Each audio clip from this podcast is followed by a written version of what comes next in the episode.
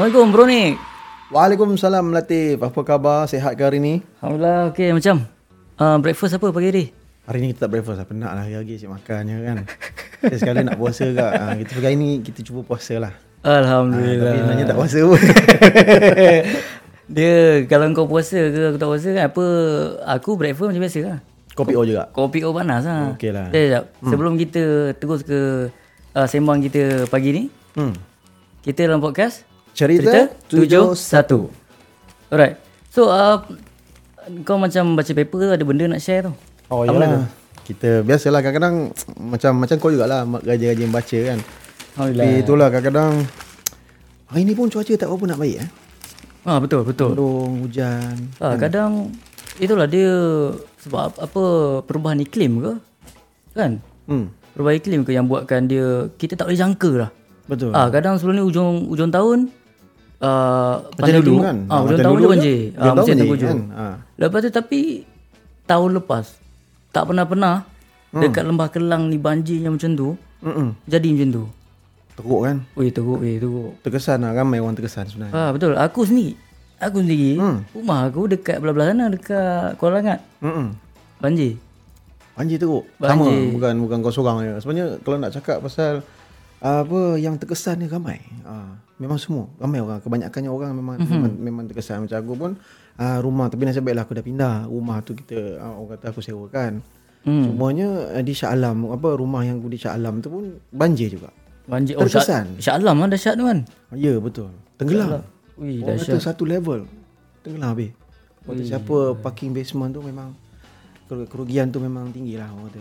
Betul lah tu kan?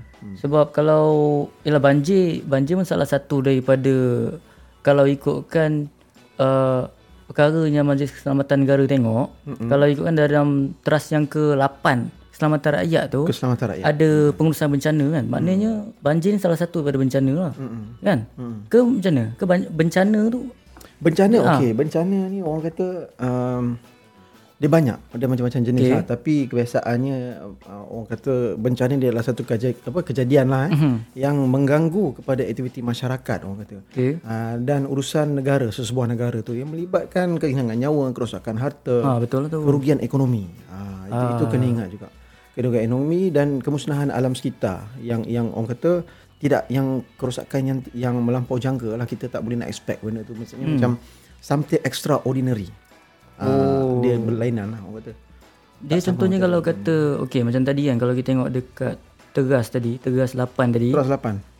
Majlis Keselamatan Negara tengok, tapi agensinya betul-betul yang kawal selia dan pengurusan bencana ni adalah okey, dia bencana banjir ni adalah di bawah tanggungjawab Agensi Pengurusan Bencana Negara ataupun orang apa rakyat-rakyat Malaysia, masyarakat orang biasa dengar NADMA lah. Familiar dengan NADMA. Okey. So NADMA adalah merupakan satu agensi lah yang menguruskan banjir ni, specifically untuk menguruskan banjir di Malaysia ni. Tapi apa macam biasalah selain daripada NADMA ada jugalah koordinasi daripada setiap agensi yang lain yang terlibat. MKN pun ada yang terlibat, Angkatan Pertahanan Awam Malaysia. Betul. So orang kata pengurusan banjir ni memang agensi penerangan dia adalah NADMA dengan kerjasama agensi-agensi yang terlibat lah yang aku sebutkan tadi. Macam itulah cerita dia. Tapi itulah ada macam mana kau rasa pula pandangan-pandangan kau pasal banjir ni? Sebab kalau kata banjir kan, tapi macam balik pada yang kau cakap awal tadi, luar jangka ke? Sekarang kita tak boleh nak expect. Betul kan? Kalau kau perasan kan, dekat Telegram Majlis Keselamatan Negara ni, dia memang ada tulis keluar, kita ada uploadkan apa amaran daripada Met Malaysia tu kan, pasal contoh ada akan kawasan ini akan dilanda hujan lebat ke, ada potensi ribut ke. Maknanya kiranya kita bagi tahu rakyat ni. Kita dah maklum. Kita hebarkan dalam Telegram lah. So maknanya kiranya okey aku nak susun balik. Kita Majlis Keselamatan Negara melihat benda ni secara atas lah, payung ni, makro. Lepas tu agensi yang menguruskannya secara spesifik ni NADMA tadi. Lepas tu ada koordinasi daerah, negeri sebagainya. Betul. Agensi-agensi lain. Lepas tu rakyat. rakyat yang orang kata on the ground lah. On the ground sendiri. On the ground. Mm-hmm. So rakyat pun ada peranan juga. Ada peranan kan. Macam aku kata sebelum ni, orang kata satu sinergi, kerjasama. Okay. Antara agensi kerajaan dan juga rakyat. Ini sebenarnya memainkan peranan penting kalau kata kita nak tengok secara menyeluruh pengurusan bencana ni. Masing-masing ada peranan, kerajaan ada peranan. Masyarakat awam pun ada peranan. Macam kau kata macam sebelum ni kan, biasanya kau yang highlight ni, tapi akhirnya aku highlight pula. Kita, kau tahu tak apa tu CBSM? Okay, aku jawab aku tak tahulah. Aku tak tahu. Ini aku pula explain. Okay. CBSM ni adalah Community Based Security Management. Okay. Dia salah satu orang kata komponen di dalam di bawah dasar keselamatan negara ni lah. Cumanya tujuannya adalah untuk memberikan